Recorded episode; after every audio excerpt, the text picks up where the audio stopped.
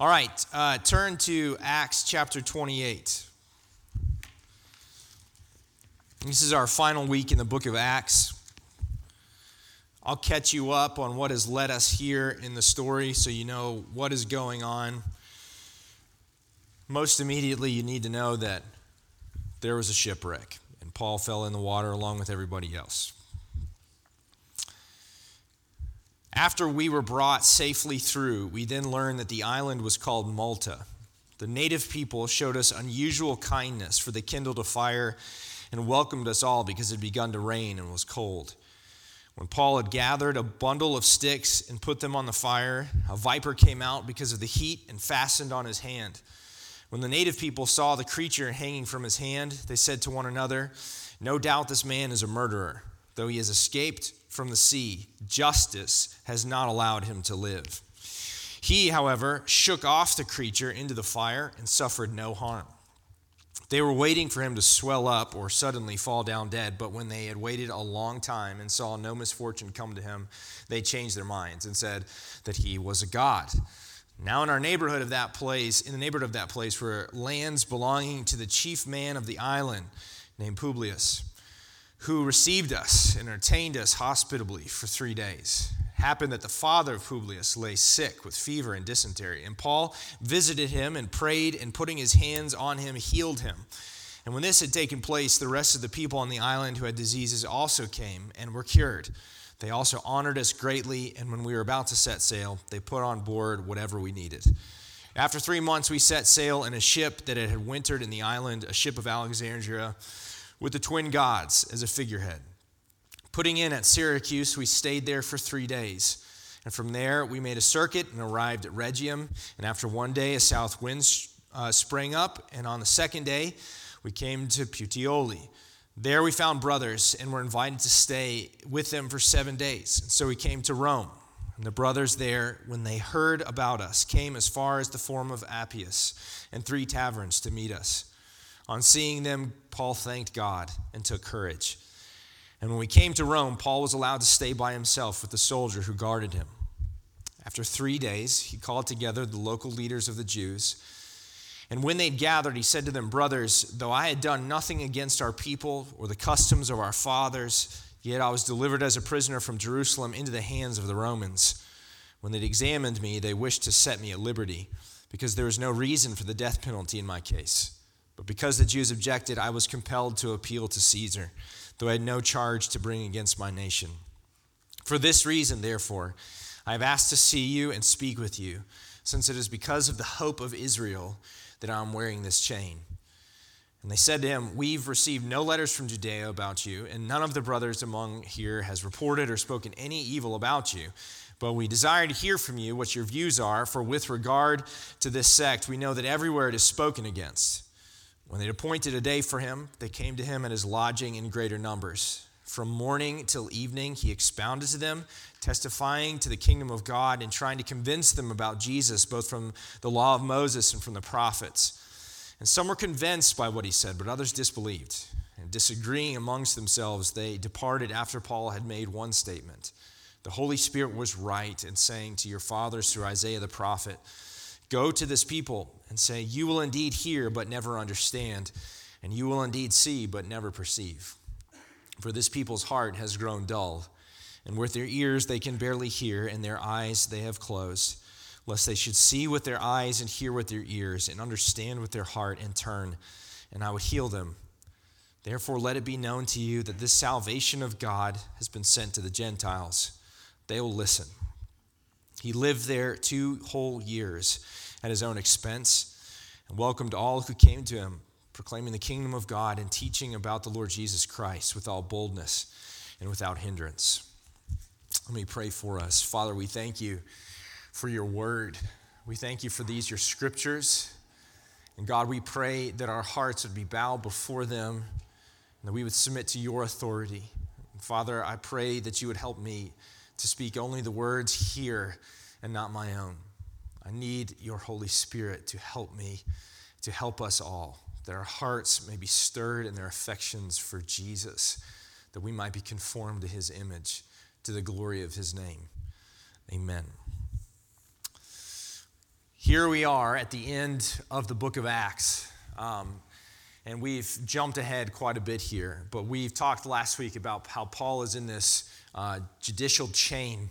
He's on his way to Rome, and on the way to Rome, he encounters shipwreck.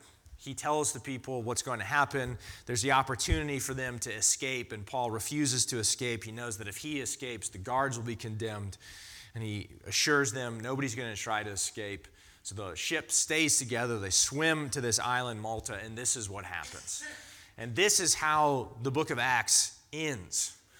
The book of Acts begins with this declaration by Jesus that they ought to wait in Jerusalem, that they would receive the Spirit in power, that they would go to Jerusalem, Judea, and Samaria, and to the ends of the earth.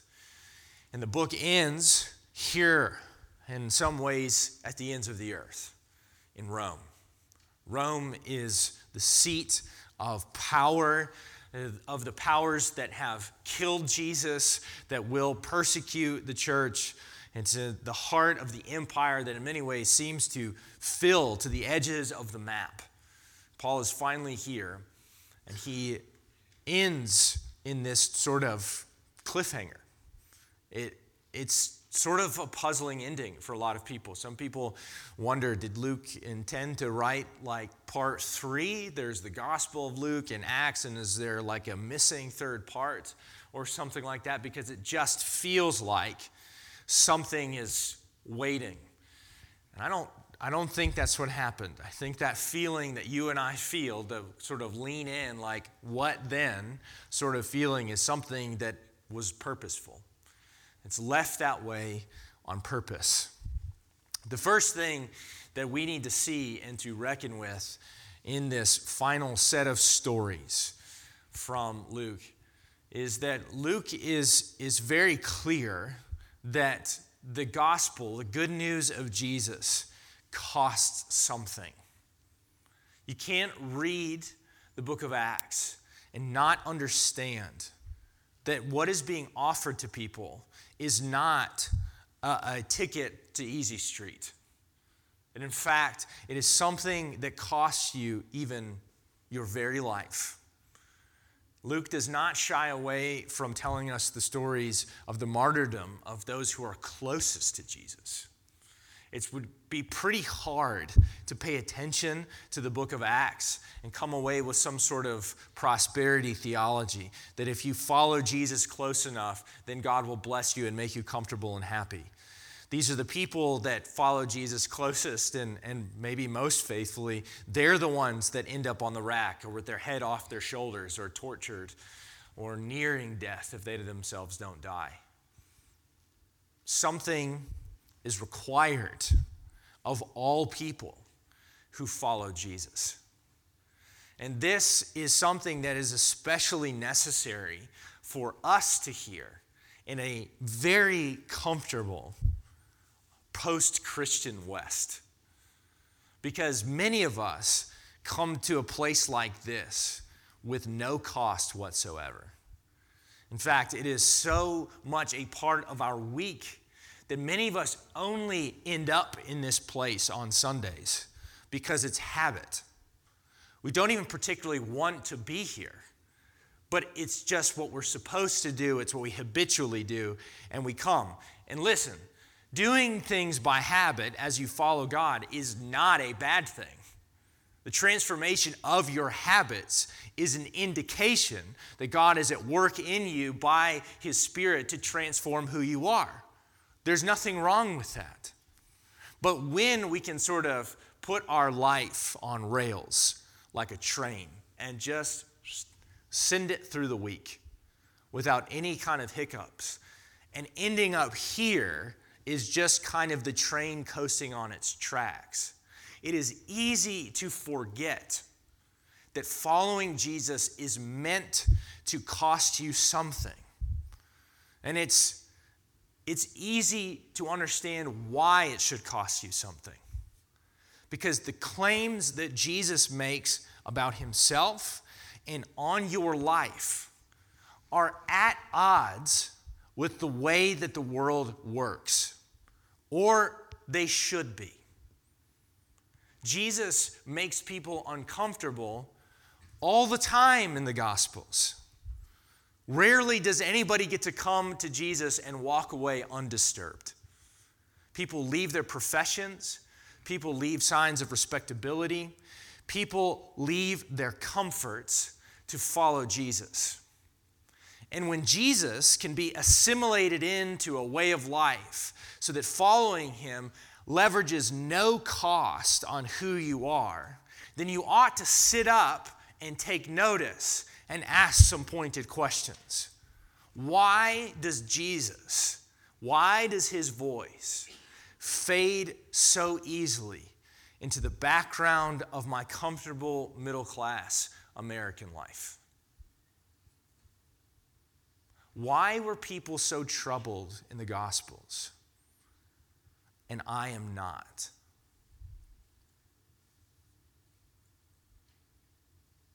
Why?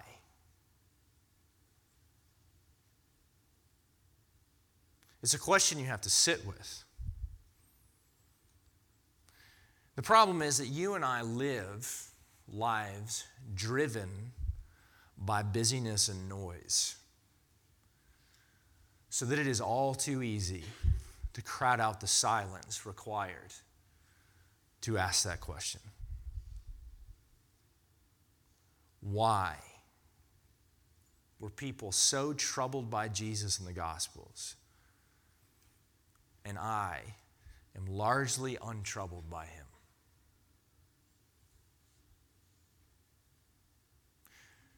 Following Jesus costs you something in a variety of ways, and in ways that I largely cannot dictate to you, because I'm not Jesus. I can tell you what he said, but in the particularities of your own life, it is required that each and every one of his people lean in and listen to the voice of the Spirit, that Jesus might speak to us the way that he spoke to the rich young ruler, for example, when he asked that young man to sell everything that he had. I can tell you that Jesus would have you turn your cheek to forgive those who would do wrong to you. But I don't know their names. You do. And so you have to hear the voice of the Holy Spirit whisper that name to you and tell you, you ought to forgive. You can't come to the end of the book of Acts, though, and think Jesus is a sort of life accessory to hang on to the outline of your own life. He radically reorders everything. He changes Paul's life. He changes his name. He changes his profession. He changes his understanding of the Scriptures. And Paul ends up in chains at the end of Acts chapter 28, at the end of the book of Acts. And there's no indication that Paul is asking, oh no, what have I done? He seems to believe that he has found himself precisely where God wants him to be. And so he is untroubled by where he is. It is worth asking and reflecting later, maybe. When was the last time that I can put my finger on something and say, following Jesus cost me this? What is also not required is for the people of God to be their own self-directed martyrs, to flagellate themselves and to produce for themselves a kind of suffering so that they feel like they are in line with the continuity of the church's story. Because when you do that in pursuit of this feeling of virtue, you are again moving Jesus out of the center of your story and moving yourself back in. Again, what is required is that you stand before this Jesus, who at the end of the book of Acts is presented very clearly as the risen Lord of heaven and earth, and ask him what is required, and not submit to your own self-direction, but to his. But what you can be assured by is that it will cost you something. Now, Paul here, as he finally arrives at Rome and he does what he does wherever he goes, he speaks to his brothers and sisters of Israel. He speaks to the people of the synagogues and he expounds for them why Israel's scriptures clearly point to Jesus. And their response is mixed. Some people turn away and do not believe, and other people do believe. And what you should expect in the context of your own life is something very similar. You should expect that not everybody receives the good news of Jesus as any kind of good news for themselves. One of the most frequently cited passages of the Old Testament in the New Testament is this passage from Isaiah chapter 6. God commissions Isaiah to be this prophetic voice to Israel. He has this incredible vision of the Lord seated high and lifted up. The train of his robe fills the temple. He is seeing this vision of God's unbridled majesty, and he has to be cleansed by the cold to have his mouth even able to speak the words of God so that he doesn't die in the presence of God. And he's cleansed, and he volunteers to go and speak for God. And the message that God gives him is this one that's quoted for you. And what he announces is the blindness and the deafness of Israel as judgment. And Paul will quote it here, the Gospels will quote it, Jesus will quote this passage to explain why it is that so many people reject him. And the story does not end as some sort of closing of the door on Israel.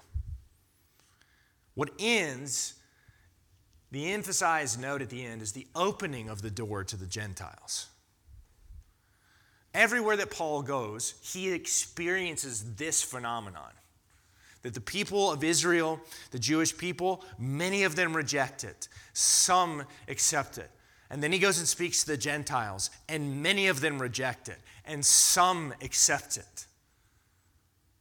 And Paul has no control over those groups, which should be an encouraging thing for you and I to notice, because I feel pretty sure that Paul is probably a better speaker on these matters than me. And if Paul himself, everywhere he goes, extends the invitation to both Jew and Gentile and experiences this mixed response, what should I expect as somebody who is definitely not Paul? Probably a mixed response. And we ought not to be surprised or be confused by what we are seeing, but instead, we ought to be a people of prayer, that God would do the thing that is in the last line of this quotation, that he would heal those who are blind and deaf. I cannot promise you what you and I will receive, both individually and corporately, if we continue with this inheritance that we receive from the early church, the inheritance of mission. If you are desperately needy for people's acceptance, for being popular, for being in the majority. Being on mission with Jesus is not for you. That is not unique to this time and place. That is the story of every time and place. That if you go on mission with Jesus, you will experience this kind of response. Maybe yes, probably no. And so if your heart craves other people saying, "You're so smart, I love what you're saying, this is beautiful, I want to do what you're doing," then being on mission with Jesus is really, really, really hard. Because it's just not going to sound like that. It's not going to feel like that. And it's so easy to crave those moments when they happen that you can slowly and subtly shift the mission from being on mission with Jesus to receiving that. And so when things become difficult when you're on mission with Jesus and you don't get that thing that you crave from other people, then you just stop. Let's look at where we live. Let's look at our time and place. We are experiencing culturally what other parts of the world have experienced at other times, ahead of us and before us. It is, in the place and time that we live, less acceptable to follow Jesus, to accept Jesus' claims. It feels more difficult to put Jesus on the table, to say that he's the reigning Lord, and contrary to every other possible reigning king, it feels less acceptable to say, "I live my life this way because Jesus teaches me to do that thing." For many of you who have young children, your children will grow up with fewer Christian friends than you did. And if you have grandchildren, your grandchildren are living in a spiritual environment that is entirely foreign to you. And it is not coming back. I do not care what media you watch or what person you elect. That world is gone.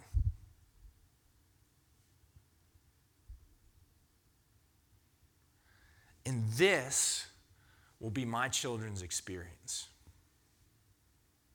They will find it easier and easier and easier to believe Isaiah 6 because they will experience more and more and more blindness and deafness. And what I have to believe and what my children have to be discipled to believe is the proclaiming the good news of Jesus despite the rejection is the great joy and privilege of the church. And that whatever that might cost them, Jesus is worth that price. Here's what you see at the end. Is Paul is in chains for years and seems largely untroubled. You can read the book of Philippians. He is writing from prison, and it's like the happiest of Paul's letters. He knows that things are bad, that circumstantially things are not good, and he seems fine with it all. We know that he suffered. In fact, we know the kind of death that he will die is a martyr's death. We know that it costs him everything, all of his final breaths. And yet here at the end of the book of Acts, we see the assurance that the beginning of the book of Acts told us the truth, that the words from Jesus' mouth have indeed raced to the edges of the earth. And because Jesus is who the church is proclaiming him, who Paul has believed, who the Gospels tell us, who Jesus has said that he is. Because all of it is true, Paul says, you can throw as many chains on me as you want and throw me in house arrest for as long as you please. You can take my head, but you cannot take this truth. The risen Lord Jesus is worth everything that I have. And he is my great joy, my great treasure that I cannot be robbed of. So Paul ends in chains and he is free. He is a profoundly free man, so that he is able to say at the end of the book of Philippians that he has found the key to be content in all circumstances. That in Christ, all things are possible, though he even resides in prison. The clue to Paul's confidence is in this little story at the beginning of this chapter. Luke tells us this story, this little miracle, that Paul is on the island of Malta. He's trying to warm his hands by a fire. It's cold, it's rainy. He's just pulled himself out of a shipwreck. And in the heat of the fire, this serpent leaps out and bites him. And the islanders recognize what this serpent's shape does. He's going to die. It's going to kill him. And nothing happens. He's untroubled. You need to hear the shape of the biblical story come into focus in that moment. That at the very beginning of the story, God made a world in which he walks with his people in companionship and fellowship in the cool of the day. And these people are tempted away from him by a craving to be their own king and decide for themselves what ought to be reckoned as good and evil. And as they are in some sense ripped from his side and the source of his life, in the very moment where the great judge ought to deliver a verdict and end the story, he speaks a word of redemption. It says that there is coming a day when a son of the woman will step on the serpent who deceived them, and will crush his head and rob him of all his power. That in the moment where everything ought to be taken away in the power of death and darkness, God says that he will undo what the serpent has whispered into the hearts of his people. And when Jesus comes, it is carrying the burden of that commitment, so that as his foot falls outside of the tomb, he crushes the power of darkness, death, and sin forever. So that always and everywhere when the serpent bites his people, it has been defamed and robbed of all of its venomous power. Jesus came to set his people free from the bite of the serpent and to destroy all the works of the kingdom of darkness. So Paul is not afraid when the snake hangs from his hand, and he is not afraid when the chains hang from his wrist, because everything that would be arrayed against him has now been defeated by the one who is emperor over the emperor of Rome. That the King Jesus who has sent him on mission has not stayed behind in Jerusalem, but has instead ascended to the right hand of the Father and is yet reigning over him and his circumstances as he is, no matter what may face him. Paul is able to endure, and the church survives and flourishes because Jesus is the snake-crushing king over heaven and earth. And if you and I are looking for a place to come once a week for a spiritual accessory to hang on the edges of the branches of our life to sort of complete the picture of a nice life in suburban America, that is not what Jesus is about. Jesus is coming to radically mess with your life and set his throne up in the middle of your own household, in the middle of your own heart, and deliver you into a kind of freedom that cannot be taken away from you by Rome or poverty or opposition or anything or anyone else. Because when the king sets you free, Paul says, you are free indeed.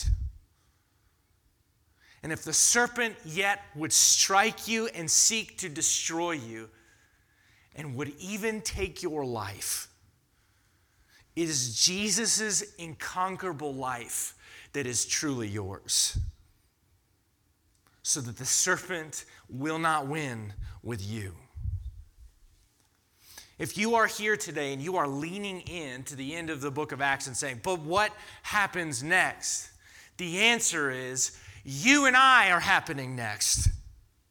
We are carrying the torch outward and onward from mission. Paul has not forgotten to write the ending of the story. The ending of the story has not occurred yet. You are living in the ripple effects of the book of Acts. You don't get to read backwards the story of the book of Acts and say, man, when that story ended, I wish I knew what happened. You are living in the end of that story. It is a story in which you have found yourself. You don't get to sit back as a passive observer. You are a participant. You and I are called as the church of Jesus Christ to keep going, to keep obeying what we read in Acts chapter 1, to go with him to Jerusalem, Judea, Samaria, and to the ends of the earth. Folks, you live there. You are in the ends of the earth, and your life is as tied up in this story as our brother Paul's was. And I don't know what the shape of the narrative looks precisely for your life. I don't know if the story ends with you in prison or with your head off of your shoulders. But what I do know is that this Jesus that Paul saw with absolute clarity, who laid his claim on his life and set him free from the power of sin and death, that Jesus has not changed. He is that Jesus now and forever. And so when Jesus comes and leverages cost on your life, if you see him clearly, what you say is, you are so worth this. It's not even close. You can have all of my time. You have all my busyness, all my resources, all my respectability, all my plans for my life, all the vacations that I thought I would have. Just have the whole thing, all of it, the whole thing, because you are worth that. And he will liberate you into a life of freedom that you can find in no other place. If you come to the end of the book of Acts and you are leaning in to see what is next, you are in good company.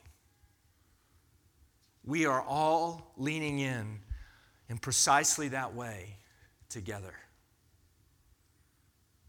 We are the people of the next chapters of Acts.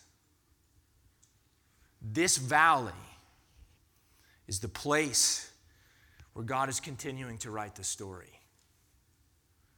Your business, your neighborhood, your school are the following verses of Luke's story.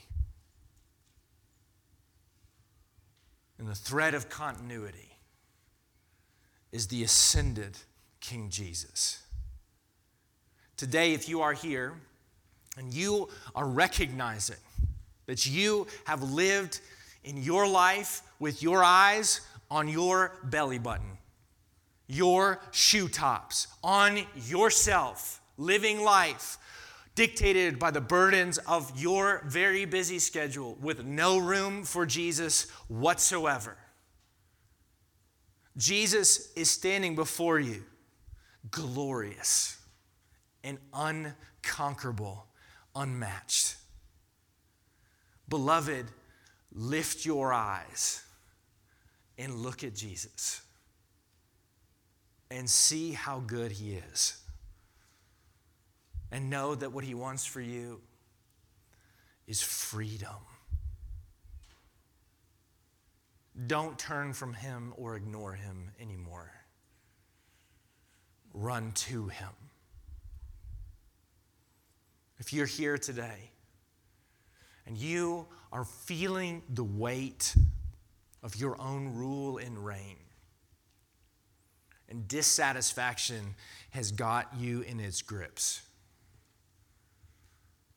the response for you is the same that Paul preached everywhere he went. Repent and believe. God does not ask you to tax yourself, to flagellate yourself, to punish yourself, and get right with him before you come home. He says to you, repent and believe, and welcome home.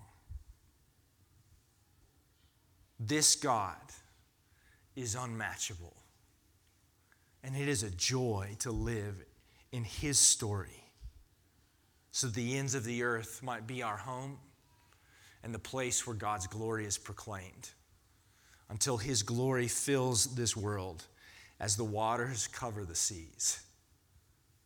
Would you lean in with me and race towards that story? Let me pray for us. Father, we thank you. We thank you that you have been patient with people like us, that you have given us a role to play in the drama of your own glory, that we get to be little players, little participants in the thing that you are doing. And Father, I pray that you would help us. We confess freely that there are many things that distract us and steal our affections and time and resources. And God, we pray that in all the midst of all the goodness of our lives, we would see you as the chief good. We know that the chief purpose of our life is that you would be glorified and that we might enjoy you forever. Help us to see that and to believe it.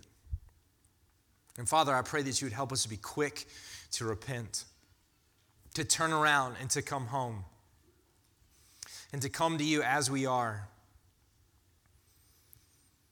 We thank you that you take fickle, frail people like us, and you welcome us home, and you set us free. Make us ever more free in you, Lord Jesus, that you would be worshiped and glorified. Amen.